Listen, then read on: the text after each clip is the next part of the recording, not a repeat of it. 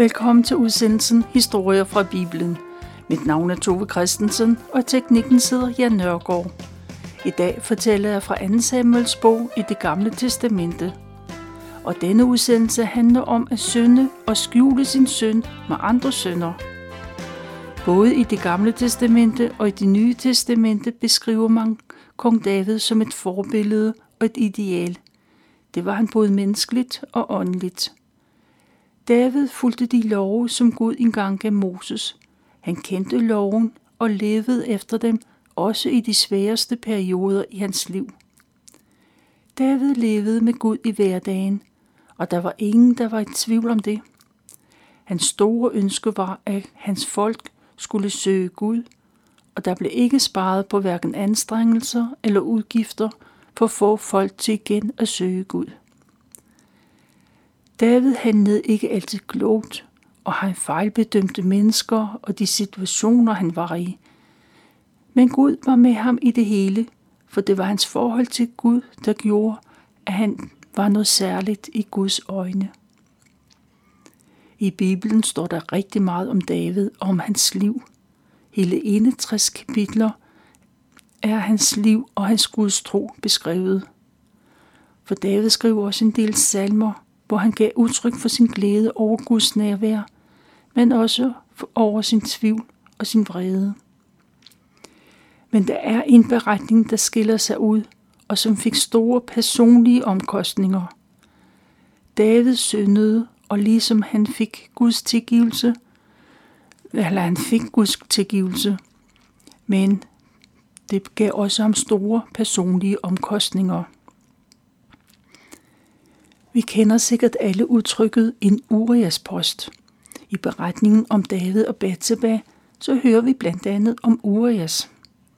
Urias, han var oprindelig hittit, og hans navn det betød herrens lys. Urias kom fra den udenlandske, eller han havde været udenlandske legesoldat, der var en del af Israels hær. I hæren lærte han øh, Gud at kende, og han begyndte at tilbe ham. Den ikke-jødiske mand stod i modsætning til kong David, der var Guds salvede, og som var et forbillede på Jesus. I den beretning, vi skal høre om i dag, så blev rotterne byttet om. Urias var en proselyt, det vil sige, han ikke var født ind i Israels tro. Alligevel meldte han sig frivilligt til Israels hær. Han satte sit liv på spil for at kæmpe for Israel.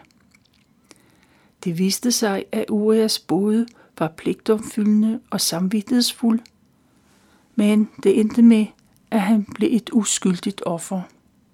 David derimod var født israelit, og han var udvalgt til at være konge. Men han misbrugte den magt, han havde fået for egen vindings skyld. Før vi hører mere om David, Batseba og Urias, så spiller vi sangen i synds forladelsens rige, og det er med Hanne Skov Thomsen.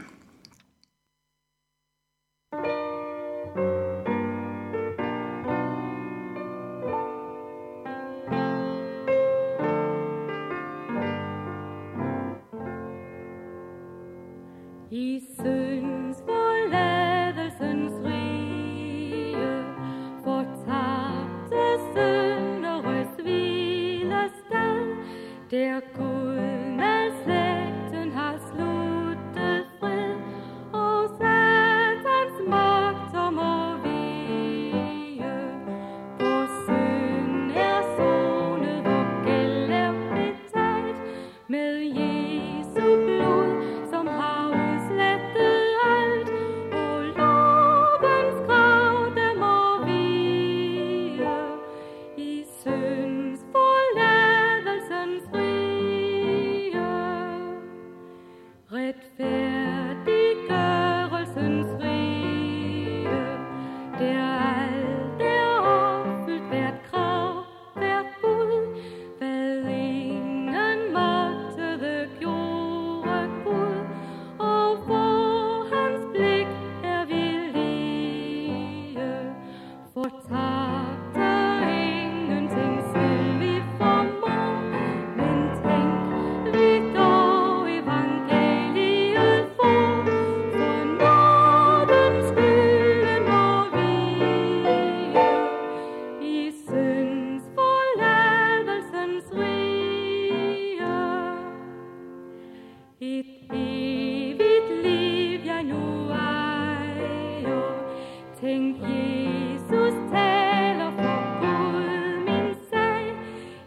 glemmer alt det, som ligger bag. Vi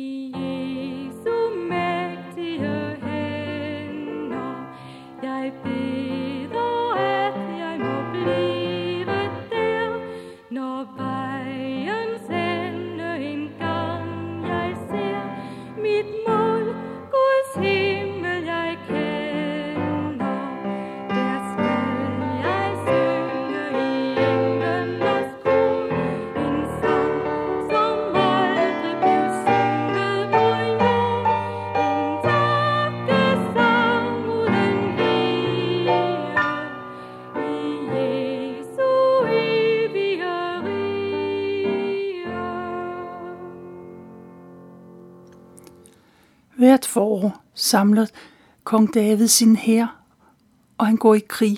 Rent rutinemæssigt gør David som alle andre konger i området. De samler deres hære for at søge at overvinde dem, der er svagere end dem selv. David har vundet mange store og vigtige sejre. Nu kan han tillade sig at slappe af, og så giver han sin hærchef kommandoen over Israels hær. Deres plan er at gå mod landet Ammon. Israels hær er allerede indtaget en del af landet, men de mangler øh, hovedstaden. Davids hærchef går forrest, og de kommer let og ubesværet gennem landet, og så kommer de til hovedstaden, og så kommer de ikke videre. Israels soldater må indstille sig på, at det kan tage lang tid, for de får nedbrudt modstanden og komme ind i selve byen. Men David han er hjemme i sit sidertræspalads i Jerusalem, og han giver sig god tid til familien og til nyde livet. I den varme tid midt på dagen sover han til eftermiddag, og efter en god lur så går han rundt på paladsets flade tag. Han ser ud over de huse, der ligger længere ned ad bjergsiden. Han betragter byen og det liv, der udfolder sig under ham – Lige med et, så får han øje på en kvinde, der vil tage et bad. David ser en usædvanlig smuk kvinde, og selvom han selv har mange hustruer, så synes han alligevel, at hun er noget ganske særligt. Han kender hende ikke, og ved ikke, hvor og hvem der bor i huset. Men han forhører sig og finder ud af, at kvinden hedder Batseba, og hun er gift med Hittiten Urias. Urias er soldat, og han er med i at belejre øh, Ammons hovedstad. Batseba har samme eftermiddag afsluttet en ugelangt ritual i forbindelse med sin menstruation. Det ritual, det slutter med et bad. David er klar over, at manden ikke kommer hjem lige med det samme, så han sender bud efter den smukke kvinde i nabohuset. David og Bathsheba de tilbringer aftenen i hinandens selskab, og det ender med, at de går i seng sammen. Ud på natten så går Bathsheba hjem, og David regner ikke med at se hende mere. Hun er jo gift, og det vil han ikke lave om på. Dagene går, og Bathsheba finder ud af, at hun er gravid. Og der er jo kun en, der kan være far til det barn, nemlig kong David og nu er David en slem pine. Det er en alvorlig synd at gøre en anden mand hustru gravid. Og hvis det bliver almindeligt kendt, så vil han ikke slippe godt fra det, konge eller ej. Men som konge har David flere muligheder, end andre har.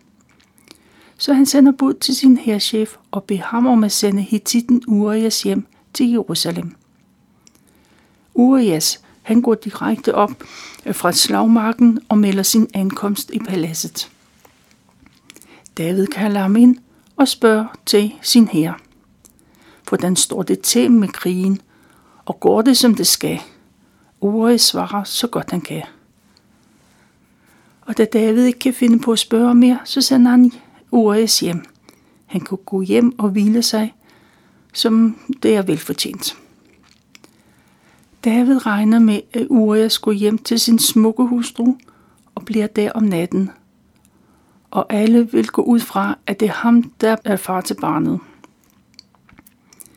David er glad for, at han har løst problemet på denne elegante måde.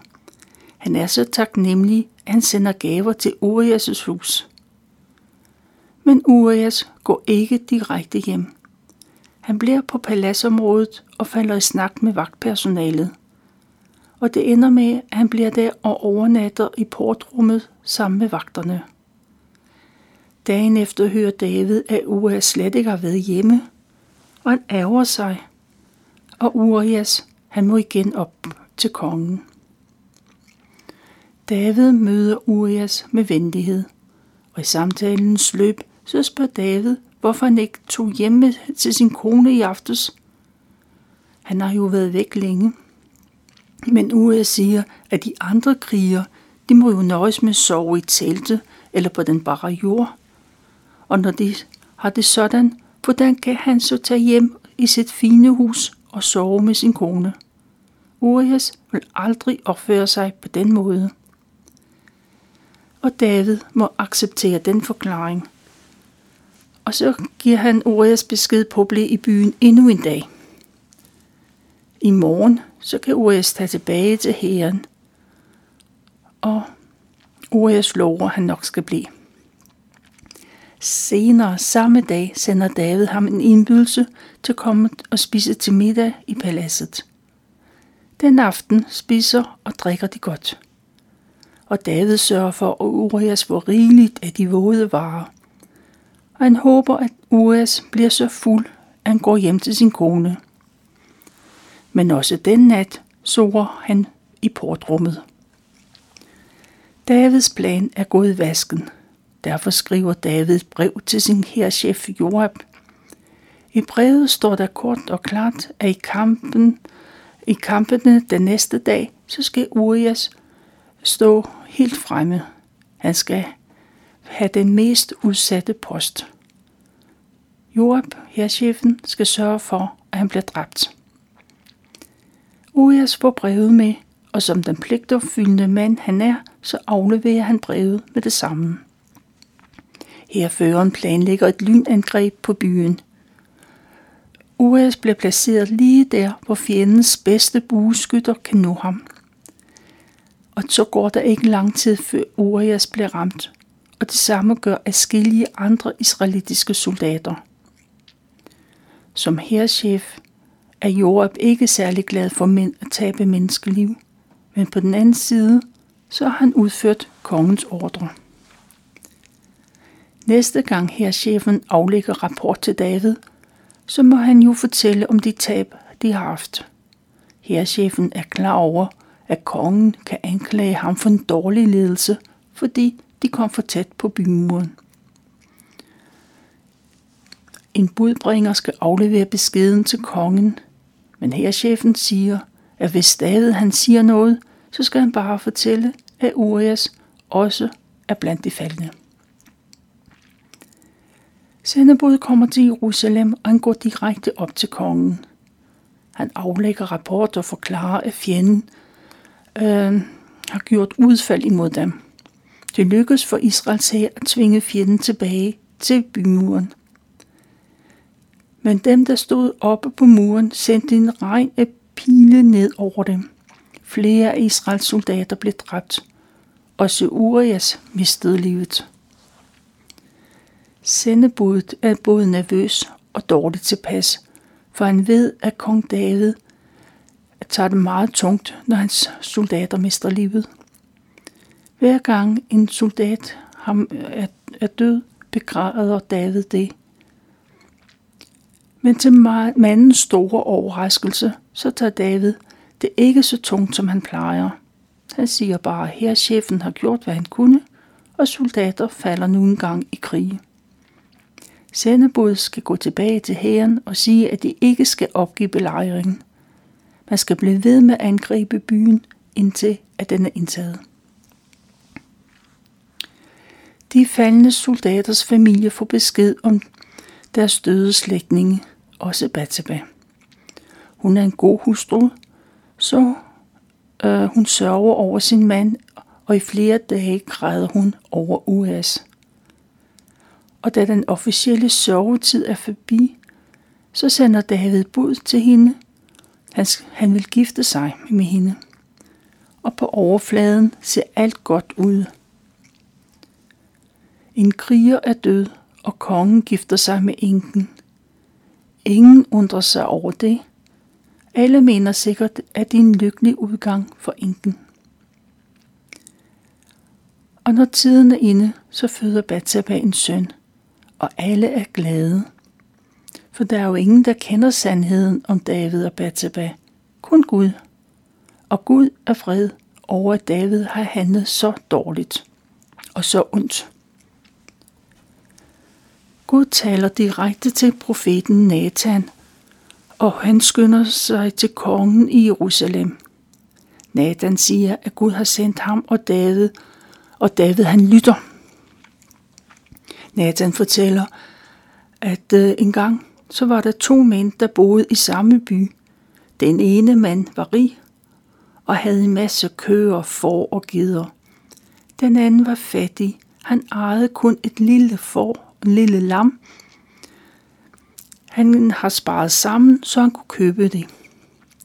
Manden elskede lamme, lammet, som han elskede sine børn. Det lille lam spiste hans tallerken og drak af hans krus. Han sad med det på skødet, som om det var hans egen datter. Og Nathan fortæller, at en dag så fik den rige mand et besøg. Som vært, så skulle han servere måltid for, øh, for gæsterne men han nændede ikke at slagte et af sine egne dyr. Han ville ikke ofre et lam på sin gæst. I stedet for så gik han ind til den fattige mand og tog hans eneste lam, ham, eller det lam, som der man holdt så meget af. Og for øjnene af den lamslåede familie, så slagtede han lammet og serverede det for gæsterne. David lytter til den historie og bliver rasende – han fælder en hurtig dom over den hjerteløse mand. Den person, der har gjort sådan, han skal betale den fattige mand fire lam i erstatning. David rystet over den rige og følelseskolde mand. Han fortjener at dø. Profeten Nathan står og ser på David og siger, det er dig, der er den rige mand. Det er dig, kong David, der har handlet sådan. Det er dig, der tog Batseba. Nathan må minde David om, at Gud har gjort ham til, til konge i Israel. Han blev konge i stedet for Saul. Gud har fået Sauls kongerige, og nu er han gift med hans koner. David er konge i de nordlige stammer, og han er konge i de sydlige stammer. David har fået så meget, og hvis det ikke har været nok, så vil Gud give ham endnu mere. Hvorfor, spørger Gud, hvorfor handler du imod mine bud? Hvorfor handler du så egoistisk? Du har stjålet Urias' kone, og du har fået ham dræbt for at dække over din egen synd. Og profeten Nathan forudsiger, at David, at hans opførsel vil få konsekvenser fordi han har handlet, som han har gjort, så vil der komme splid i hans egen familie. David handlede i det skjulte, men balladen i hans egen familie vil blive offentligt kendt. David lytter til profetens ord, og ordene rammer ham lige ind i hjertet. Og så går det op for ham, at han har syndet imod Gud. Det eneste David synes, han kan gøre, det er at bekende sin søn. Han bekender for Nathan og for Gud, at han har handlet ondt imod mennesker, og dermed har han også handlet ondt over for Gud. Nathan giver ham Guds tilgivelse. Gud vil tække ham, men det ufødte barn skal dø. For David har bragt skam ind over Guds navn. Men den besked, så går Nathan hjem til sig selv, men hans besøg, det har gjort stort indtryk på David. Han sætter sig ned og skriver en sang eller en salme. Det er en salme, som David bekender sin søn. Han beder om Guds tilgivelse, både for sig selv og for Jerusalems indbyggere. Den salme, den står i Bibelen, og det er salme 51.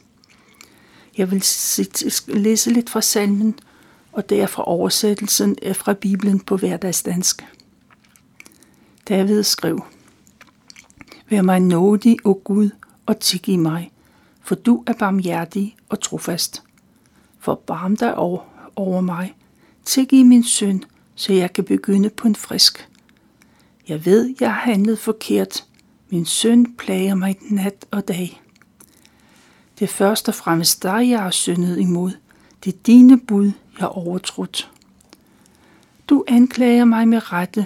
Din dom er retfærdig. Jeg føler mig knust på grund af din straf, men jeg ser frem til at blive glad igen. Bliv ikke ved med at stige på min søn, men tilgiv mig og udslet min skyld. Og citat slut. David får Guds tilgivelse, men konsekvensen af synden slipper ham, han ikke for, og Nathans profeti går i opfyldelse. Der går ikke lang tid, så bliver Batsabas nyfødte dreng alvorligt syg.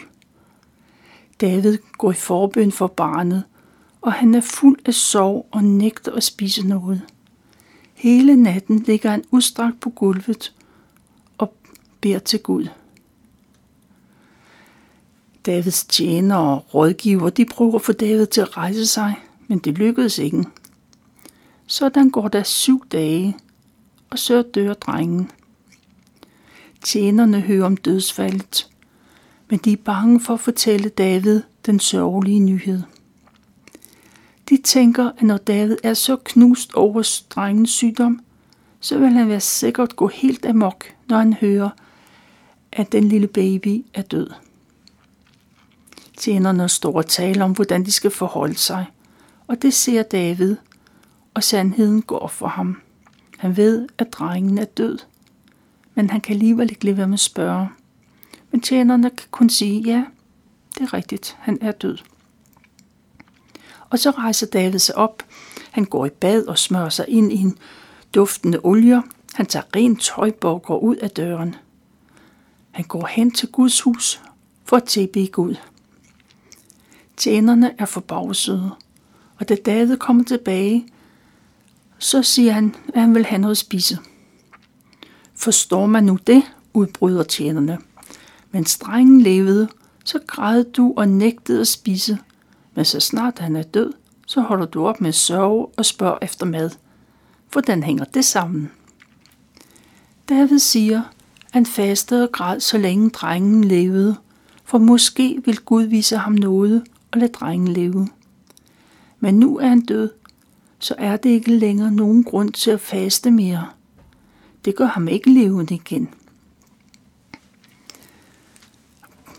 Og barnets mor, Batseba, hun sørger over sin døde barn. Og David forsøger, besøger hende, og han gør, hvad han kan for at trøste. Og det resulterer i, at hun igen bliver gravid, og nu føder hun en søn mere. Og hun giver ham navnet for Salomon.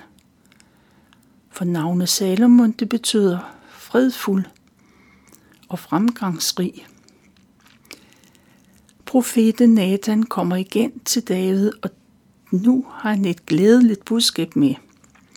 For Gud siger, at han elsker den lille dreng, og Gud vil kalde ham for Herrens elskede. Forældrene vælger alligevel at kalde drengen Salomon, i stedet for det navn Gud gav ham, Herrens elskede. Måske er i det forbindelse, at David beslutter, at det er Salomon, der engang skal være hans efterfølger som konge. Israels næste konge skal være en, som Herren elsker. Det er, hvad jeg har valgt at fortælle fra 2. Samuels bog, kapitel 11 og 12. Vi skal høre salme 51, Det er jo som bekendt David, der skrev den. Øh, og øh, det er John Michael Talbot, der synger. Deprive